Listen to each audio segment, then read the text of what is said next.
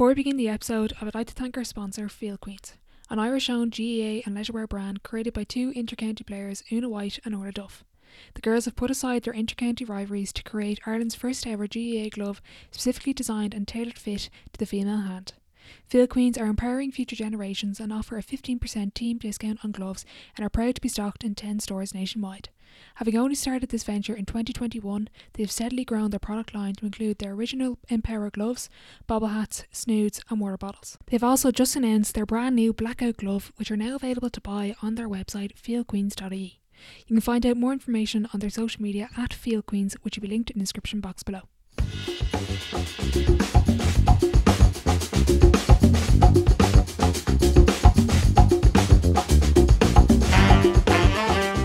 Welcome back to the Sideline Live podcast.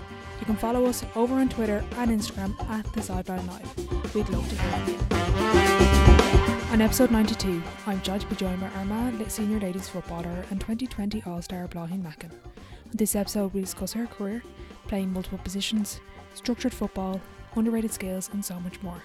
I thoroughly enjoyed chatting with Bláithín, so I hope you enjoyed the episode.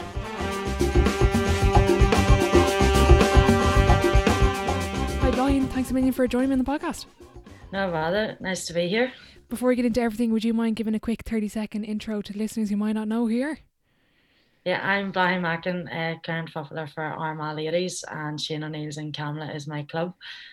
Very good. There's four years uh, involved in intercounty setups. What's what's in the water down in your house? Oh God, not the, the might be stronger than water. Uh, yeah, the four of us at the minute, and then two older sisters as well. So very good for you. Yeah, for you starting out, what who were the big influences? Obviously, your older siblings, but who kind of put the ball in their hands? And obviously, were your parents heavily involved in sport? Yeah, well, um, my dad is this is where his home village, like so. His club has always been Shane O'Neill's, and he's heavily involved in our club. He was the chairman for a few years and stuff. And mummy um, wouldn't have been involved as Gaelic as much in her youth um, but she slowly got into it then once she started going with daddy, I think. Um, and she's always sort of been into sport as well and quite athletic as, and stuff like that. Um, but yeah, so more both of them sort of have uh, been pushing us on in all sports. Like they would have pushed us on in soccer and Gaelic and everything, like you know. So it just happened to be that we all fell in love with Gaelic more so. That's something I've noticed with yourself and Aimee. Your games are very I can I can tell there's a bit of soccer influence there. How important is it to play multiple sports growing up and not specialize early from your perspective as a player? I think it's I think it's the best thing for kids. I always any parents or that that I'm speaking, I'm like get them into everything. You know, it's the best thing for them. You learn skills and it's the same even with younger players that I notice that maybe play soccer or netball or you know stuff like that. There, any other sport really, you can sort of sense to just bring a different dimension then into the sport. So, like the netball players, they bring in the traits that they're learning netball into Gaelic, and it's the same with soccer players. The sometimes soccer players can bring a wee bit of skill or like flair into their um Gaelic game, and you've seen it with men's players as well. Like down through the years. Um, so yeah, I would always say definitely promote it and do it as long as you can. Like obviously there, there definitely comes a point where it's not sort of viable just because you once you get older, it's not possible to give hundred percent everything, and that was the way it worked for us. But as long as you can keep it up because it all it all crosses over and it all helps out with the other sports. Mm-hmm. What stood out for Gaelic football for you then? Why did you commit to, to Gaelic football? I think it was sort of the the club plays a big part in that. Like your club is your family, it's your village, it's all of that sort of thing. So I you don't find that as much sort of in soccer, or well, I didn't find it as much in soccer, like anyways. Um, but definitely, yeah, the the club played a big role in that and wanting you to be there. And I think it is sort of like the it's the Irish sport it's all that there. It was just always the love for it was more so there. And i can't really pinpoint exactly why but i would say it's down to the community feel and the support you get from it. Like you know everything you do i'm lucky enough that i've such a supportive club and a supportive county that no matter what trouble anybody's in there's always somebody there for you like. Mm-hmm. when i was doing a bit of research for the episode i was interested to hear that your club the ladies section was only kind of set up when you were kind of coming through those underage ranks yeah, no, definitely. Um, so a wee bit maybe older than me, so probably more around Aimee's run, but yeah, but two years ahead of me. So we all just sort of played boys. And then it got to Aimee's age, there was a good few girls on that boys team. And obviously after under 12, you can't play under 14. So they decided, you know, we have enough people here, we have enough girls, we can finally start a girls team sort of thing. So yeah, it was a wee bit later, um, but just down to the fact that we didn't have the numbers until um until the sort of age around Aimee's seemed to have loads of girls. So then they started it and the manager, Peter Lynch, then he he ended up taking it by by an accident. He went down to the AGM to take the under 12 boys team. I remember him telling us, and it was him and Brendan McGuire. And the club were like, We're setting up a girls' team this year, and that's it. And somebody just turned around and goes, Peter, you managed girls when you you were in America, didn't you? And he goes, Yeah, I did. Right, you're the manager. And he, didn't he didn't get what he intended for, but I think in the long run it worked out very well for Peter. He took us right up to senior then from that under 12 team. He took us right up and got us into the senior championship and a couple of Ulsters and all Ireland finals along the way. Like so he was was probably glad he took it in the end.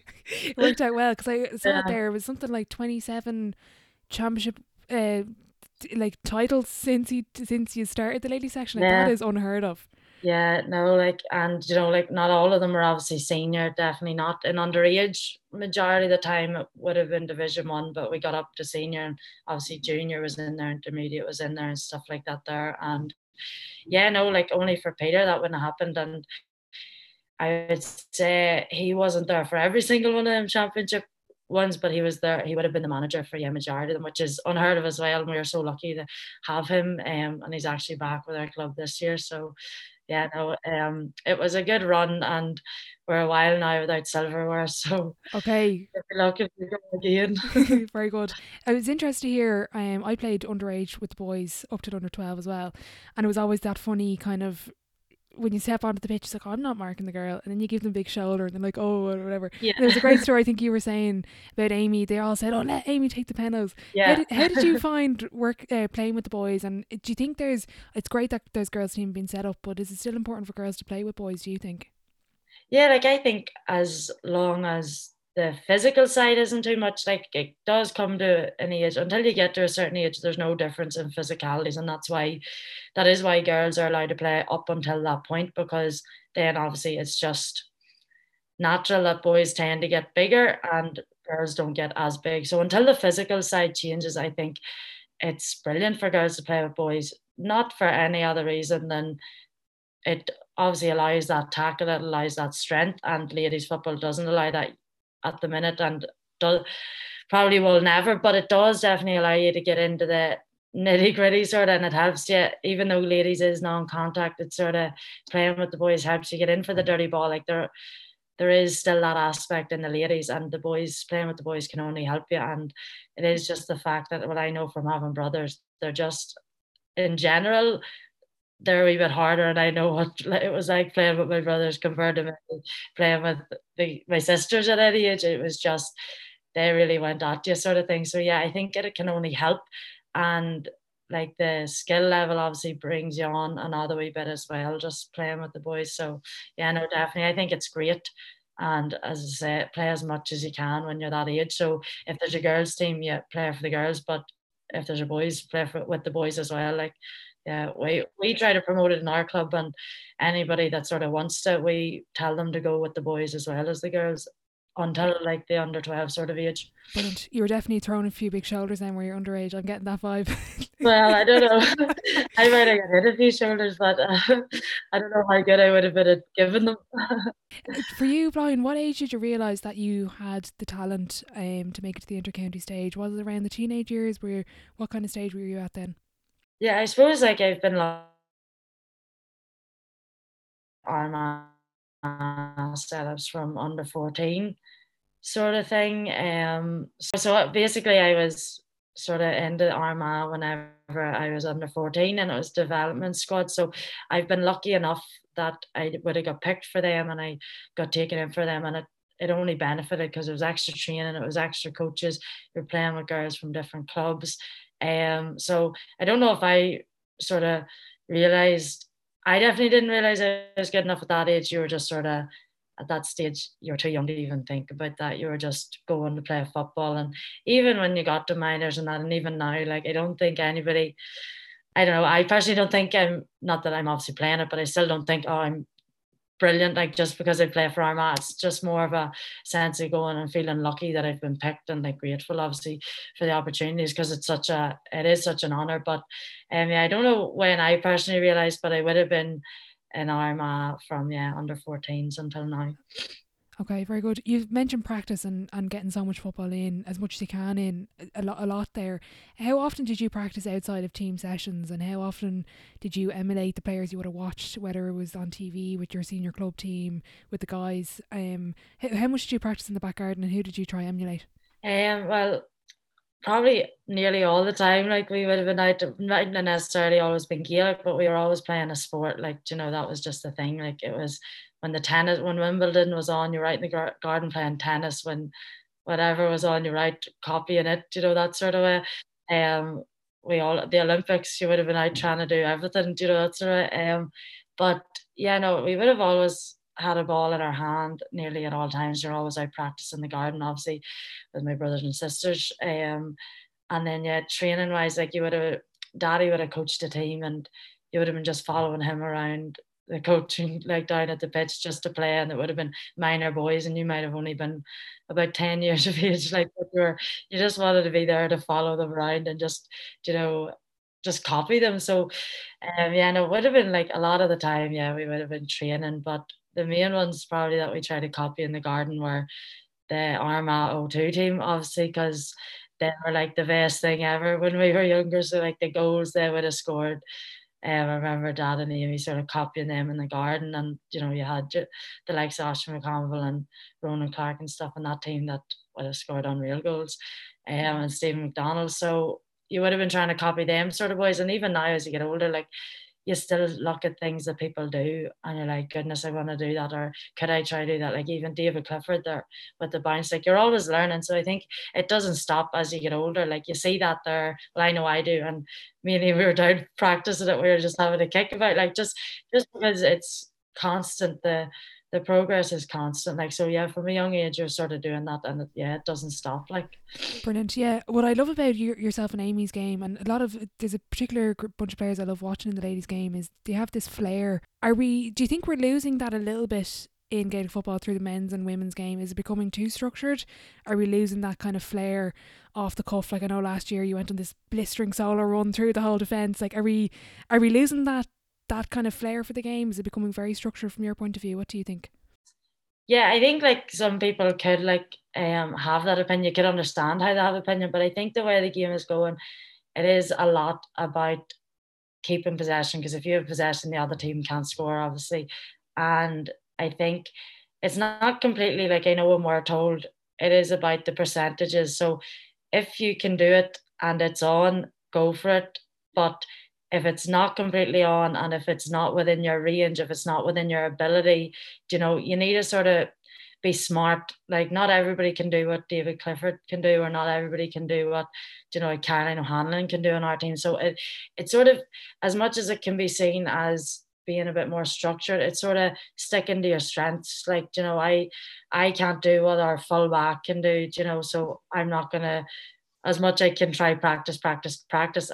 I'm probably not gonna do exactly what she could do or see him she can't do what our full forward can do. She's not gonna come run up this pitch expecting to score a goal in top corner, you know. So it's it's not so much about losing the flair of it. It's sort of about the percentages and the decision making. Like and I think that's what's come into the game a lot more is that people are really focusing on the stats, which is brilliant because it's only gonna progress the game. But I think it, yes, it can be seen as taking the flair out of it, but more so just doing what's right in that moment and your decision making for the stats because when you look at the stats it's like well that's what's going to win us this game not one wonder point by one player. Do you know that sort of way? Um so yeah that would be my opinion of it but i i think you're still given well i know within any team i've ever played on you're still given the freedom to be like go especially in the forwards more so because it is more that's where more of the sort of fancy stuff sort of happens more so um but yeah i think you're still given the freedom to do it but at the same time not at the expense of trying this wonder goal and losing it and the other team going down the pitch and getting a goal. So it's just the competitiveness of the game at the minute. I think you can't afford to do something flurry if it doesn't work out because then it just looks silly and that's it. If it works out, you're the best in the team. If it doesn't work out, you just look stupid standing there. that you know what? That's actually a really good way of looking at it. Is that structured approach? Do you think that's the biggest evolution you've seen in the ladies' game? Is this? You could call it professionalism coming in, where the stats with the possession, people giving out, it's like a soccer match or a basketball match. But is that the biggest evolution you've seen from watching um, games when you were younger to now playing in senior intercounty football? Yeah, and I think anybody who sort of watched even way before I was born, the key was like it has changed so much. Like you know, before I was born, it was just a hit and hope. It was just a big pick. Then it moved into sort of more skill level. It got better and stuff like that. There and now, obviously, we see in like sort of the Donegal era, the men's era, sort of brought in this sort of keep ball sort of style and teams. Even made ladies, like you know, the defensive system and stuff like that. There, like you've seen it throughout the codes. Um, and I think yeah, it can be seen as the biggest evolution maybe because people are seeing it as slowing it down. But it is sort of like teams, not even, not necessarily weaker teams at all, but if that's how you need to win in All Ireland, if that's what you have to do to win yourself in All Ireland, you're gonna do it. Like, and I wouldn't blame anyone for doing it ever because at the end of an All Ireland is All Ireland. Nobody's used to get there. Um, so yeah, no, I think I think people obviously have their different opinions on it, but I think if it's if it's like you don't want a game going one nil like that's that that sort of game. But I think initially the fear was people were saying they're just going to sit back and not attack. But now you've seen it, fitness levels have increased so much, and the, people's physical abilities have increased so much that as much as teams are sitting back, the pace that they're breaking forward at now is is insane. Like so, it's um, it's not about sort of right. We'll just try and not let them score. It's sort of get them on the counter attack as well, and that's what Meath ladies done last year. Like you know, it wasn't as if they did cramp out your forward line, but they also broke up pace and got up the field whenever they were up the field. So, you know, it's it can be tough to play against. I'll not lie, and it's uh, obviously that's what they're trying to do. And any team you play against in men's or women's, that's what they're trying to do. They're not going to make it easy for you. Um, and that sometimes it mightn't be a great watch for people, but um, if it's done with good intensity and fit enough people, it's always going to be a good sort of structure. And I don't think it's slowing it down because people have got so fit that it doesn't, it's not as if they get the ball back and they just stand still around the midfield line anymore. They sort of do try to go and go for it as well. Mm-hmm. I'm definitely speaking to a future pundit or uh, or manager, I think here. Um, can you, uh, who out of interest? To, uh, you mentioned me, or even individuals, players. You mentioned David Clifford as well. Do you enjoy just sitting down to watch a game? Or you constantly kind of analysing what are they doing? Who what what's that kind of move there? No, like I do. Like you sit down and enjoy nearly every single game, but you know when there is moments of like David Clifford pure class or whatever, and there's different many players do it throughout the men's and women's game, then you sort of are like, oh my goodness, like you do notice the things as well. I think as a current player, I think any current player sort of does it. And any game you watch, you're sort of like, if it's a completely different system or it's a completely, you know, not out of the ordinary system, you do notice just because you're sort of like, well, could that work for us? Do we need to do more of that? Like, is that what's affecting our game from progress and sort of thing? So you do be looking at it constantly when you're watching football as like, what are they doing? Maybe not that we're not doing or necessarily, but more what are they doing that could make us better, sort of thing. Or if it's a particular player, what are they doing that could make me better, sort of thing. Um, so yeah, you do constantly be analysing it, but I think that's just as a current player, and I think the house that I'm in, I think we're all sort of analysing constantly. I've seen us sitting out with sweets, chocolate sweets as players and lining out a full team and setting out systems and stuff like that there. So I think, yeah, I think it's just the house that I'm in and the family that I have where that's the way we are. That's a good point. Yeah. Out of interest, you mentioned it previously as well, the tackle uh, kind of become this big debate in ladies football. As a current player, I'd love to get your view on on what you make of the tackle, what you'd like to see. Would you like to see a change? Would you like to see more definition brought in? Uh, what would you like to see with it? Yeah, I think uh, it is a hard one because obviously in the ladies game it's it's stated as non-contact, but obviously that that's never really going to happen fully. No matter how you tackle somebody with the ball, you're going to contact them somehow. Um, so I think the way we're doing it, if I, if you can do it perfectly, the way the rules fit the tackle is sort of an easy tackle to do, sort of thing. Um, I personally, with the strengths and the physical capabilities that ladies are starting to sort of form now, and the strength and conditioning side of it coming in way more, I think there should be a wee bit more of an allowance because it's going to be a wee bit more hard hitting. It's going to be that there whenever the players themselves are sort of growing and building. And yeah, I think in the same sense, some rules could be a wee bit clearer. I think that's the same across the men's and women's. And obviously, different people have different interpretations for rules. So it is just about trying to get them more precise to make it life easier for the refs because it's sometimes they are hard ones to call in terms of like um the one the one that's most difficult in the ladies game I think is the charging rule.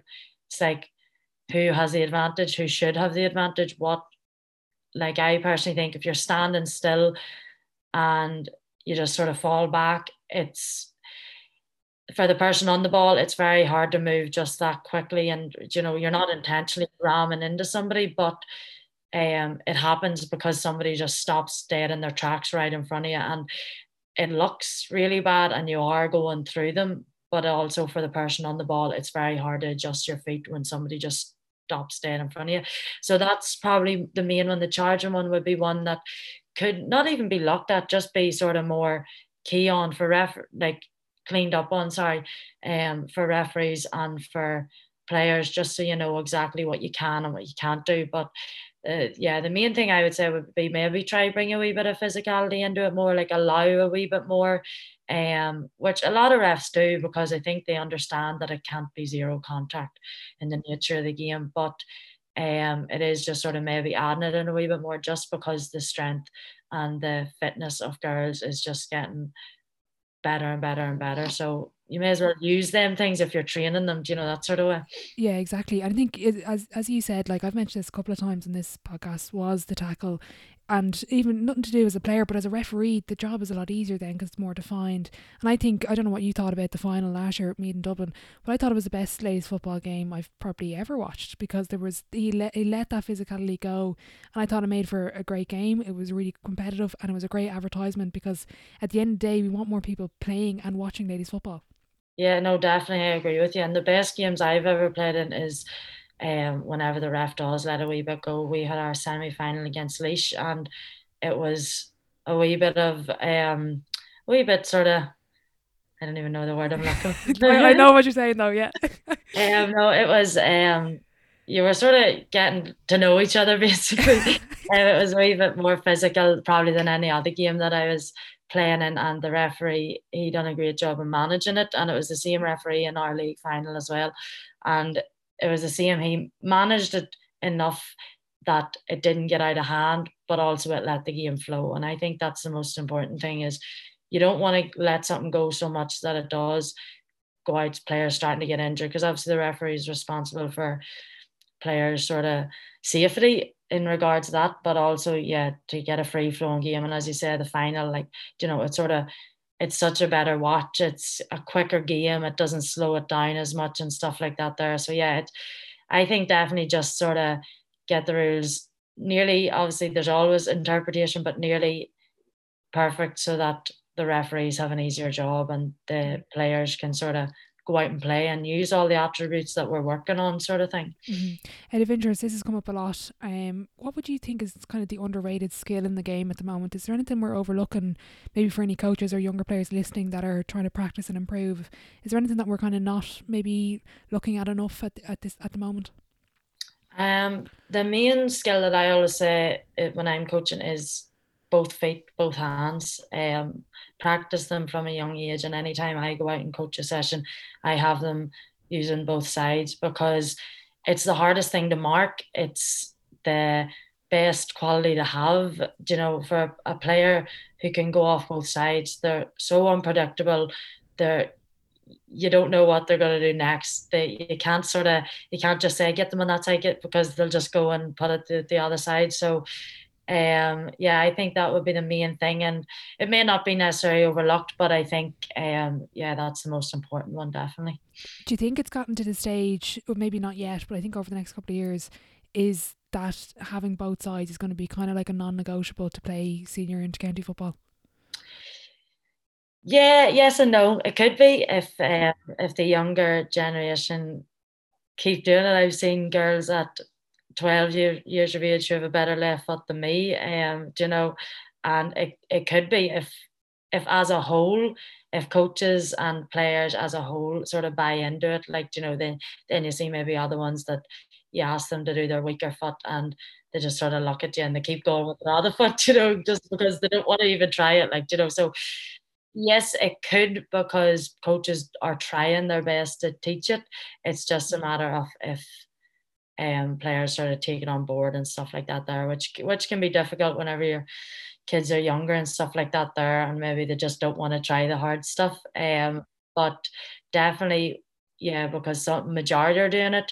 I think if you don't do it, you're going to be sort of seeing yourself a wee bit behind. But then at the end of the day, if somebody has you know, a left foot like Colm Cooper, they're not going to be left off the panel because they can't kick with the right foot. But I I do agree that a lot more people are doing it definitely than whenever I was younger. Like I don't my coach maybe did tell me and I probably was the one that didn't listen, but I don't remember very much doing it when I was younger. I think yeah, it's definitely definitely moving that way. When you go down to the pitch, um, at the moment, I know probably hard in season, but what do you practice uh, when you're going down? Is there any particular uh, routine or drills or anything that you you practice that you find helpful? Um, like it is hard when obviously you're in training to get down to the pitch as much, but in season, sort of most of the time I go down, I would work on my shooting or out of season, maybe if I went down, I would sort of work on longer balls in, like as if there was a forward sort of inside and where you're putting it, you have to sort of pretend that they're running for you and stuff like that there. But a lot, if I went down to the pitch on my own, it would be mostly on my kick pass and shooting and um, that sort of thing. And again, it would be off both sides as much as we can. As frustrating as it can be, my left foot putting everything wide, but it is about practice, practice, practice. Um, so yeah, probably mostly kick passing and shooting. Um, maybe that's a personal thing that I need to improve on or want to improve on. Um, so yeah, that would probably be the main thing. And I don't. I'm probably not so good at that and having a routine. I just sort of go down. If I'm on my own, it's just more a kickabout than anything too structured. Yeah. Yeah. Out of interest, how do you keep fresh in the off season as well. But as an intercounty footballer, you've so many demands. You've got training, you know, um, you've got club commitments, county, different things going on. How do you stay fresh mentally as well as physically? Because obviously there's huge demands with all of the training, all the running that you guys do. But to be, you know, fresh mentally and still be sharp, how do you? How difficult is that? And what? How do you stay sharp? Um, I think a big thing for that is obviously you spend a lot of time training. You do know, we're three nights a week and then two gym sessions. So that's five days a week where you there's only two days there that you don't have something on. So in terms of keeping fresh mentally, I think is like getting away from it, like this disconnecting yourself from it, sort of, which um, I talk, I think is a good thing. And I think you can't get over consumed by it. You can't think about it 24 7 because it's only going to overwhelm you. So i think getting away from it and like even i know the day before a match i like to sort of do something all day and you know plan out a day that you're going to be away or you're going to be just doing stuff and seeing people because sometimes maybe the people will ask about it but it depends who you're with and you maybe don't talk about it. Like you maybe don't talk about it as much the day before and that sort of helps me. Um just yes stop thinking about it as much as you can when you're not in it. Obviously, there's a certain level where you have to do your research, or like you know, you have to watch a certain match and you have to read up on stats, or you have to rewatch your match back. So obviously, I don't mean when you're not in your county training or whatever, you're not thinking about it. But a good way for me, yeah, is disconnect from it. Um, do things that you enjoy, like maybe some people read, some people go for walks, you know, stuff like that. There, do things that you enjoy and have things that you enjoy outside of playing. And um, try your best to get a hobby or another thing that you like outside of your sport because if you don't, you have no sort of release from it. You have no time to get away and stop thinking about it because it can become overwhelming whenever you're trying so hard and trying so hard it can nearly go the other way. It can nearly have an effect in terms of it mightn't the harder you try your performance, your your mental strength, it, it mightn't even get better. So you need to sort of look at things that are gonna ease you from that and um sort of refresh you sort of thing. So for me, like I love even outdoor swims. Like I know there in the summer if I'm really down and out of out a game, like just go in the lake there we have a lake close to us, Camlough Lake. Um, get in the lake, have a quick swim. It might only be a dip in and out, but fresh open water, beach. I remember after our Dublin semi final two years ago, we got beat um the next day, and that was in the winter. That was December. Me and Aimee with our family went down to the. It was freezing. um, our whole family were just going down to Carlingford for the day, sort of thing, anyways. But we took our stuff with us straight into the open water, and it just sort of de-stresses, gets the worries of football out of your mind, sort of thing. So yeah, if you have the best thing to do is to have something that you enjoy that sort of relieves you from any stresses because intercounty football it can be stress stressful in a way in terms of you mightn't always be performing at your best you mightn't always be at 100% but you need a sort of a way to retract yourself and sort of go again and be able to go again because if you get too down about it it's never gonna you're never going to progress sort of thing yeah how do you find coming off the pitch um and kind of having that no regrets kind of thing and I've kind of put it in nearly air quotes as in I think it's, it's someone said to me recently it was um Eve McDermott, Irish senior rugby player, and she was like, "Oh, like, as a high performer, you never come off the pitch with no regrets." Do you find that that there's always something else you could have done on the pitch, it, particularly even after a win? How do you find that? Yeah, no, definitely. Like you're you're always sort of um critical on yourself, I suppose. Um, and if you're not, you're not really gonna progress. You have to be. Um, and to get better, like you, there's no perfect performance. Everybody makes a mistake at some stage in 60 minutes of football. So to get better, you have to look at the things you done bad as well as the things you've done good. So as much as you always say before a game, play with no regrets. You're always gonna maybe make a mistake that you're like, why did I do that or whatever. It's it's not necessarily a regret, it's a mistake. But the whole thing about no regrets to me more means giving it your all, giving it 100%, trying your best. It doesn't necessarily mean that the mistakes don't count and that sort of thing for me because maybe it was out of your control. It was just a, you know, an error, like a human error. We all make them. So um, the no regrets for me um, I would only have regrets if I came off a game, and I have before plenty of times. If I come off thinking I didn't give hundred percent, or there was more in me, or anything like that, there. Um, but yeah, in terms of mistakes, you're always going to be critical, and you're always going to overanalyze them and think, why, why did I do that, or what was I even thinking? You know, there was a better option on. Um, but yeah, I think that's just sort of constructive, um, more so than anything because you can't just look at your matches and pick out all the good and think you're amazing you know? It doesn't it doesn't help anyone and it doesn't definitely doesn't make you better. Mm-hmm. yeah. How do you measure a successful performance then? Is it that coming off the pitch being like yeah i gave 100% and i can i've left everything out because i'm exhausted or is there any other elements you look for?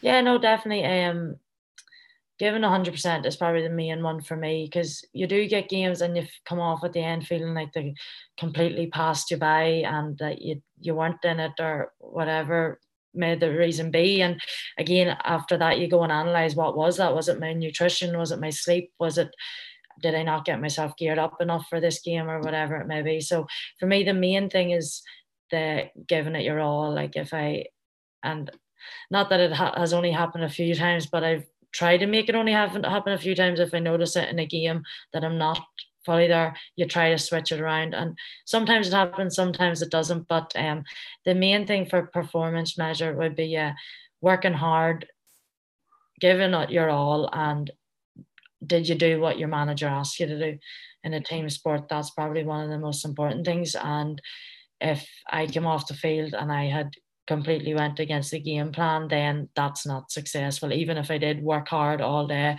if I didn't do what the manager had asked me to do, then yeah, no, it probably wouldn't be successful. And then obviously you have your measures when you go to watch it back, like how many successful hand passes, kick passes, scores, wides. You know what what the output of it all was is obviously a measure of it as well. But I think firstly you have to look at the the input and that's your work rate and you know your preparation and stuff like that there. So that's the probably a few of the main things there. Brilliant. Would you have a particular routine you do before every game or do you like to change it up or how do you how do you approach a game? Um yeah so obviously it um depends on times days whatever. Um like some saturday games there you might be working on the friday so you only really have your evening free. Like a sunday game probably try and go and do something on the Saturday, you know, meet up with friends or meet up with somebody just sort of to get out of the house, as I say, um, try not to think about it too much. Obviously, you do have to look after your nutrition, um, so that plays a part in what you do the day before. So you have your nutrition planned out for the whole day. Um, you know what times you're eating at, you know what you're eating. You have everything sort of pre-planned, so that that affects or disrupts your day a wee bit just in terms of you have to be eating at a certain time but yeah you work around that and yeah I would try to get away and maybe get out for a walk just so you're not slumped on the couch all day. I know you have to rest and stuff like that there but lying on the couch I think just makes you lethargic maybe not for some people but I I remember one game for whatever reason I had lay on the couch majority of the day just and I remember that night going to the match and I could couldn't run really anyway. I think I was only like 16, but I remember it stuck out to me because I was like, I'm never doing that again. Like, you know, I felt like I couldn't move. But yeah, I think you do sort of keep yourself a wee bit active during the day. And yeah, so just get out fresh air, meet up with some friends. If there's a match on down in the club, I would go down to it. And yeah, sort of take your mind off things. Yeah, I'd be the same as you. I can't. I, I know if I if I kind of lie around the day the day of the game, or even I find if you're training two days before, I'm I kind of like a not a tough session, but a moderate session to kind of keep the legs moving. Some some people like a light session. It, it's so individualized. It it really yeah. depends on every single person. It really does, and as you say, like some people want to go and get a good wee sweat on, sort of thing, and get a good wee loosen her out. Some people like I would sort of feel a bit the same. Like you like a few wee hard runs in there just to open the legs up, stretch them out, and um, you know, it's not going to be too much that your legs are going to be sore, but just a wee bit of something, yeah. And it is that's it. It's completely individual, and that's the, probably the struggle with a team sport because it can't be completely individual. It has to be what your coach says or whatever, and he's doing what he knows best in terms of his scientific research sort of thing. Um, and that's probably the most difficult part because yeah, some people want to take it easy, some people want a good wee quick and sharp session more. So I would think the training session before a game. Um, but yeah, it just is so individual. And as uh, before a match, everybody's completely different. Some people might like to sit in the house all day and completely think, think, think what they're going to do and like that there. But yeah, it depends. And I think it does. That's the main thing is working out what works for you to be able to perform your best. Like some people, like I do, want to sort of get away from it and just relax and do not talk about it too much. Others want to talk about it and think about what they're going to do and have to have everything down to a T. Like, you know, that's a way. So it is just about testing the waters in different games that you're preparing for, prepare differently and see what works for you sort of thing exactly would you would you still get nervous before a game or are you kind of now calm and cool collected no, definitely still nervous. Um, I don't know if that ever leaves. I think it's the it's the pressure. It's everything else. Sort of, you know, your expectations be a lot on yourself, so you never want to go out and do yourself or your team an injustice. So I think that makes the nerves. Um, and nerves are a good thing. Like it means you care that would sort of be my opinion, and people maybe have just got ways of dealing with it better. Um, I just think for me, the nerves are because they care and because I want to go out and do my best. And I think it's sort of the same for a lot of people. Um, that's the main reason that they're there. Um, but yeah, it's sort of about trying to control them so that it doesn't affect your performance. And I know in my time playing football, it definitely has affected my performance more so when I was younger. Um, and it is just same same as sort of the other things we're speaking about is trial and error. What works for you? What takes the nerves away? And um, what settles the nerves maybe doesn't take away, but what settles them so that it doesn't affect when you go out onto the pitch. And I think a big thing is sort of for me, anyways, is once you get the first touch on the ball, that's you. Not not that the nerves are necessarily gone, but it's game on sort of thing. Um, so yeah, it's just about getting your hands on the ball early and going from there. Yeah, exactly. That's something that came up in a very early episode with David Toner. He was saying that I think someone gave him advice. It was get the hand pass, get get a ball first and hand pass it off, and just get your your first touch in, and your nerve will settle down. I know the result didn't go your way, but what was it like playing in Croke Park for the first time? Yeah, it was class. Like it's sort of the dream, isn't it? But yeah, as you said, the result didn't go the way, so it's it dampened the day a bit. But at the same time, you can't you can't sort of underestimate the significance of going and playing there because it is such a big deal. And um, yeah, as much as the whole day wasn't a great day, it was it was a good thing to get to play in Croke Park because, as I said, and I think I said it to whenever my brothers were getting their first days out, like that's what you want to do. That's where you want to be. Like, you know, and we're lucky to get the opportunity and I've got that far. Um, but yeah, it's definitely a different ball game in Croke Park. Like, um, but uh, it was amazing to be honest, and we're lucky we got a good wee bit of sport out from Armagh and across the county. But it's just unfortunate the performance as a whole didn't follow on the day. But you know, it's something to work on, and it's good that we've got there and it's done. Sort of the first ones out of the way, sort of thing. Um, in Croke Park, anyways, and you know, it only gives us more motivation to get back there, whether it be in another league final next year, but hopefully hopefully you'll be looking for an All Ireland final this year in the ideal world. Yeah, exactly. Out of interest, I've asked a couple of people this question: Are you mo- more vo- motivated by a setback, say that, say for example, losing a game, or by success? What is it for you?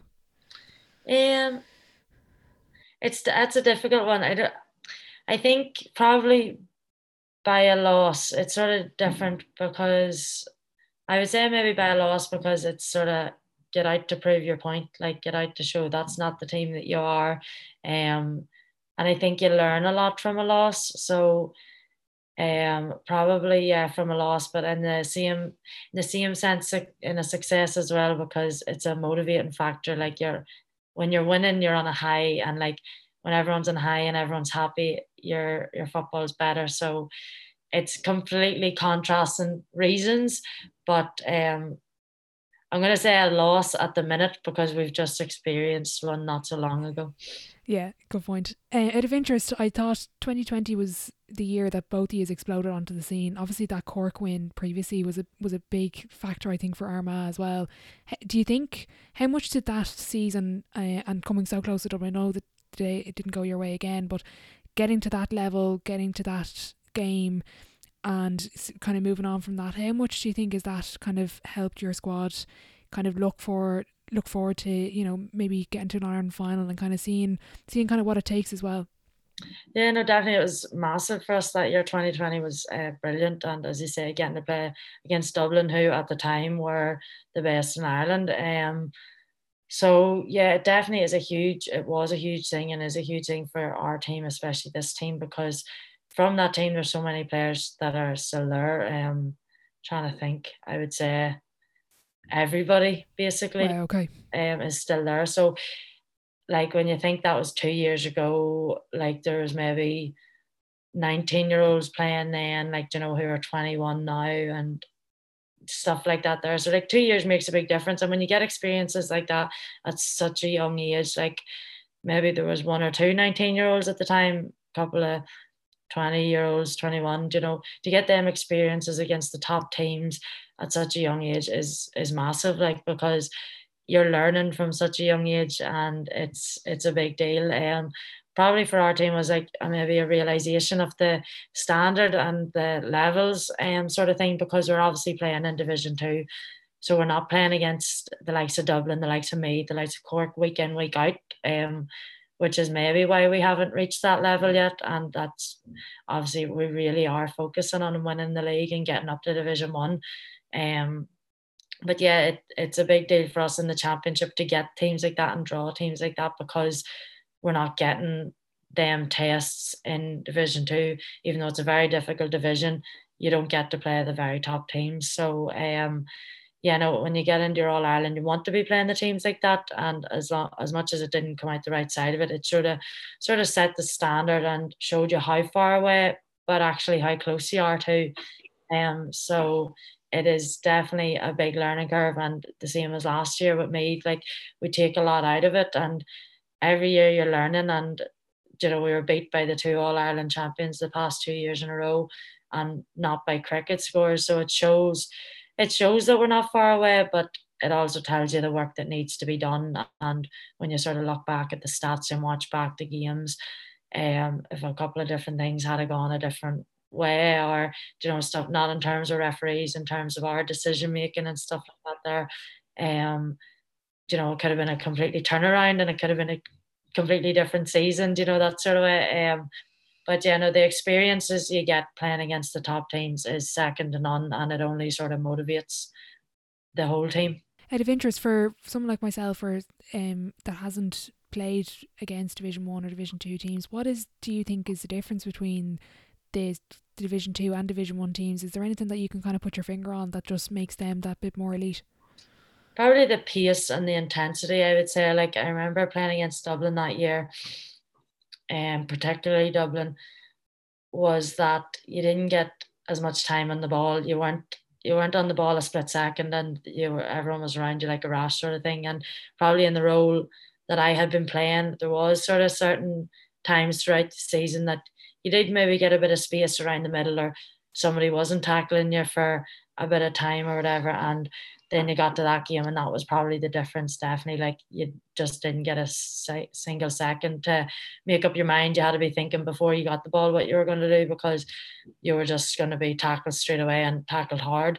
Um so yeah probably the intensity. And then once you're in that like you have to match it and you have to sort of do what they're doing and um, sort of give it back to them in a sense. Like you have to press them high you have to be intense with them. So that's probably the main thing. And then the skill level as well is the other thing. There's no room for error in terms of you know breaking out for defense or you know a miss kick in the forward line sort of thing for a shot. There's no room for them errors when you're playing against Division One because they go down the field, they put it over the bar straight away, and that's basically two points lost because you've missed a point and they've scored a point. So it's a two point turnaround. Like um, that is probably the main differences is the intensity and the skill level. You don't you don't get away with as much in terms of how hard they tackle you, and then you don't get away with any silly errors either. Good point. Out of interest, then, um, what do you think is your best position? You obviously won an All Star in 2020, and I think your position has always kind of moved around a little bit. But what do you see as your strongest or even most favourite position? Um, at the minute, I'm enjoying midfield, and I've always played midfield for my club, so it's probably my favourite position. But like when I was minors, I was half back, and I was in half back for seniors for a while, and I think it definitely depends on the team. Um, I'm just not quite good at one position, so they just had to move, had to move me there. Was a space.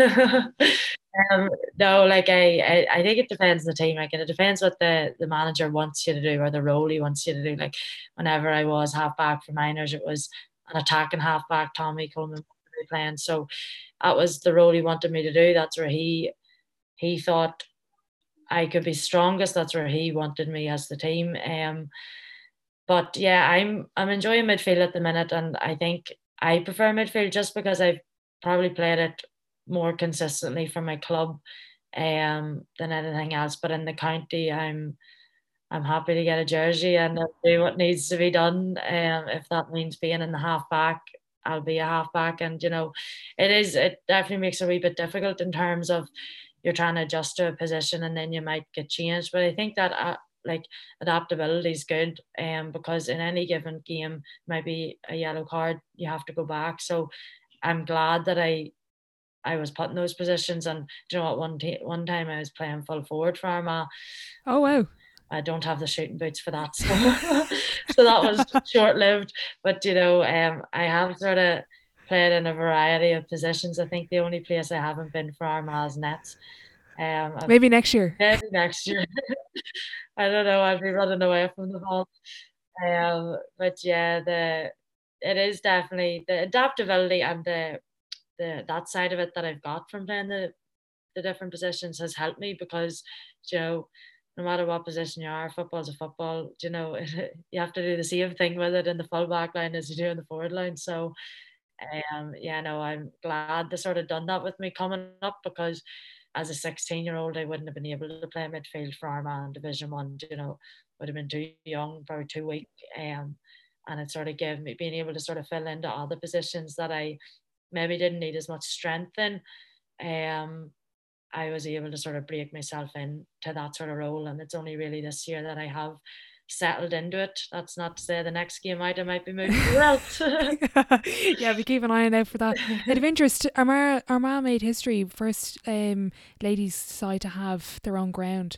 How big how big is that for you as players to not only have that facility but to see this happening for the ladies side of things because there's been so much there's been so many issues we won't get into it that's a podcast in itself with with the with the problems with ladies football and GAA and everything but how big big is it for you to see the support for the game and to have your own ground that you know you're going to be training there and you have a set place? Yeah definitely. It's it's massive and like, thank god for Sinead Wheeler chairwoman because only for her she um she wouldn't have we, we wouldn't have had what we have. And you know it is such a big deal because um, as you say, it's the first one in the country and stuff like that there. But for us personally, like we maybe had a training night there and we trained the same nights, but there would have been during the day on a Tuesday. We don't know where we're training tonight. We'll keep you posted, and you maybe get a message at six o'clock to say we've got this pitch. And especially in the winter time, it's worse clubs can be reluctant to give their pitch up because obviously they're trying to keep it good, and the winter months are pretty grim. Um, but at the same time, you're like, we need somewhere to train. So can anybody help us out? And we're very lucky that Silverbridge, a club, um, helped us out as well for that. But yeah, no, that having the base now is brilliant because you don't have them issues. Nobody is worried about not having a pitch or not being able to train because of no pitch. So um yeah, no, it has helped us massively and even just as a hub for our underage, you know, the underage can come to training. They can be training before us some nights there and you know for them like I know a younger maybe seeing the senior team training it was a big deal for them sort of seeing the county team. Senior county team is where they want to be. It's it's visualized for them. It's not just it's not just a photo on facebook. They see us. Maybe it might only be once a month that we're in the same place at the same time but you know it's good for the underage and definitely um would hope that it sort of pushes them on to be like that's where i want to be sort of thing Brilliant. Yeah, it's all about seeing. It's like that saying, "Can see, can't be." It's yeah. totally like for them to see you guys is is amazing. If there's anyone listening that's kind of at that teenage age group, might be in younger teams under 14, 16 minor. Is there a particular checklist without being too formal about what it takes to play intercounty football at the adult level? Um, probably just like your work rate and obviously your your skills sort of progress as you get older, but more down to your work rate and your attitude, I think, is the big thing for adult county level. The other things, um, the other things like skill and sort of decision making and stuff, they they'll be trained as you get older. But the one thing that you have to sort of have from within is to work hard and a good attitude. Um, there's going to be times coaches ask you to do things that you don't necessarily want to do, whether it be running or whether it be a system. But uh, in my opinion, nearly any system can work if ever any if the whole team buys into it. Um, if you have one person goes astray and does their own thing, it's it's impossible to work. Whereas any system that a manager at senior county level gives you should work and will work if everybody buys into it. So that's a sort of attitude thing, and um, just about like not thinking you're bigger than the team, knowing that everything you do is for the team sort of thing and then yeah work rate if you have that internally then they are two massive things that are very important for to be a senior intercounty player. Brilliant. Overall, throughout your career, who who's been your toughest opponent so far? Um, Dublin, probably ladies. Yeah. Is there any specific player that you've kind of battled with throughout the years, or? Um, because of my positional changes, no. I kind of been moved. Um, I know um, there's always a few players that you love to play against who are very tough. I remember Lyndsey Davey in particular, like she was brilliant. Um, definitely a good standard to get yourself to sort of thing. Um, I remember her particularly, yeah. Yeah, she's, she's pretty much a standout uh, even now. Out of interest, throughout your whole career, I've asked a couple of people this question. What's been the biggest lesson you've learned from sport? Uh, to never give up, probably. Um, even when everything's down and out or nearly meant to be down and out, like there's always a chance if you if you give it your all. Brilliant. Uh, obviously, you, you still have a long career ahead of you. For the team, for yourself, what are the goals uh, over for this coming year and over the next couple of years with Armagh? Um, yeah, no, take it match by match at the minute now that you're in full full on in championship season. It's match for match. So the next one for us is the Ulster final, and who we play is yet to be known. But um, yeah, no, just focusing on performance and then hoping the result will follow. So that's the main thing for the rest this season, taking it each game as it comes and focusing on that. But as an overall, like obviously we're we're pushing. A big one is the league. We want to push on further next year and hopefully win it. Um, and then in the championship, again, I think it's sort of about progression. So we got to the semi final year before, we sort of dipped last year, it was quarter final knockout. Next year, you want to try and keep getting better than you did the previous year um, in terms of performance levels, in terms of results, in terms of everything. So probably pushing on from that, you know, you'll be looking at a semi final spot. And, you know, obviously the, the main goal is to win an All Ireland in the coming years, hopefully. Brilliant. I'm going to move on to the sideline seven. You've been so generous with your time. It's the same seven questions at the end of every episode. At question one, what is your favourite quote? Um, get up, you can be sore in the morning. Oh, brilliant. Who said that one? John Rafferty uh, from St Paul's School. Okay, very good. Question two What's the best sporting event you've been to? And you can pick one as a fan and one as a player. Probably the All Ireland final. The men's is probably the, and the ladies as well. The two days are are amazing, like for me. Brilliant. Question three What's been the biggest setback or challenge so far in your career, and how did you react to it? Probably the first time I didn't start in a championship match for Armagh, um, because of an injury a wee bit, but I was back fit and just due to not training enough probably before I didn't start. Um, but reacting to it, yeah, it was just sort of whenever I did get the chance to come on the field to sort of prove that you want your position back. Brilliant. Kind of on the flip side, then, what's been your biggest achievement on or off the pitch so far?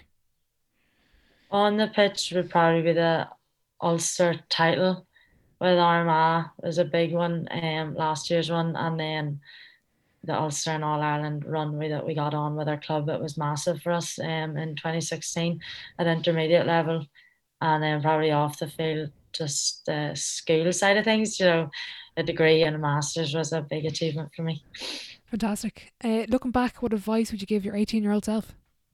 Um, to just not stress out. It'll all work out and you do you. that's, that's it.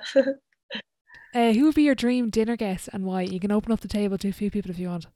Um, probably get Adele. I love Adele, and she seems like a good crack, so she could be singing and providing a bit of the entertainment. Um, in terms of footballer, Messi, probably Messi. I'd love to. I enjoy watching him, and then Gaelic footballer, probably one of the Armagh too players. Yeah, are you are we are you cooking? Are you getting a takeaway? What are you thinking? Takeaway, definitely. what what's your go to? And in the off season now, if anyone listening, pizza always pizza. Brilliant. Final question before I let you go: If your life was a book, what chapter would this be called? Figuring it out figuring it out. Brilliant, Brian. Thanks so much for coming on the podcast. I want to wish you the best of luck with everything uh, with the upcoming season and beyond. And thanks again. No bother. Thanks for having me. A massive thank you to Bláithín for joining me on the podcast today. I thoroughly enjoyed our chat and I hope you got something from it. I'll be sure to leave our social media links in the description box below and I just want to wish you the very best of luck with the rest of the championship. If you are enjoying the podcast, I'd really appreciate if you could leave a rating and a review over on Apple Podcasts and Spotify, as it does help the show grow. A big thank you to Field Queens for sponsoring the episode and to you for listening.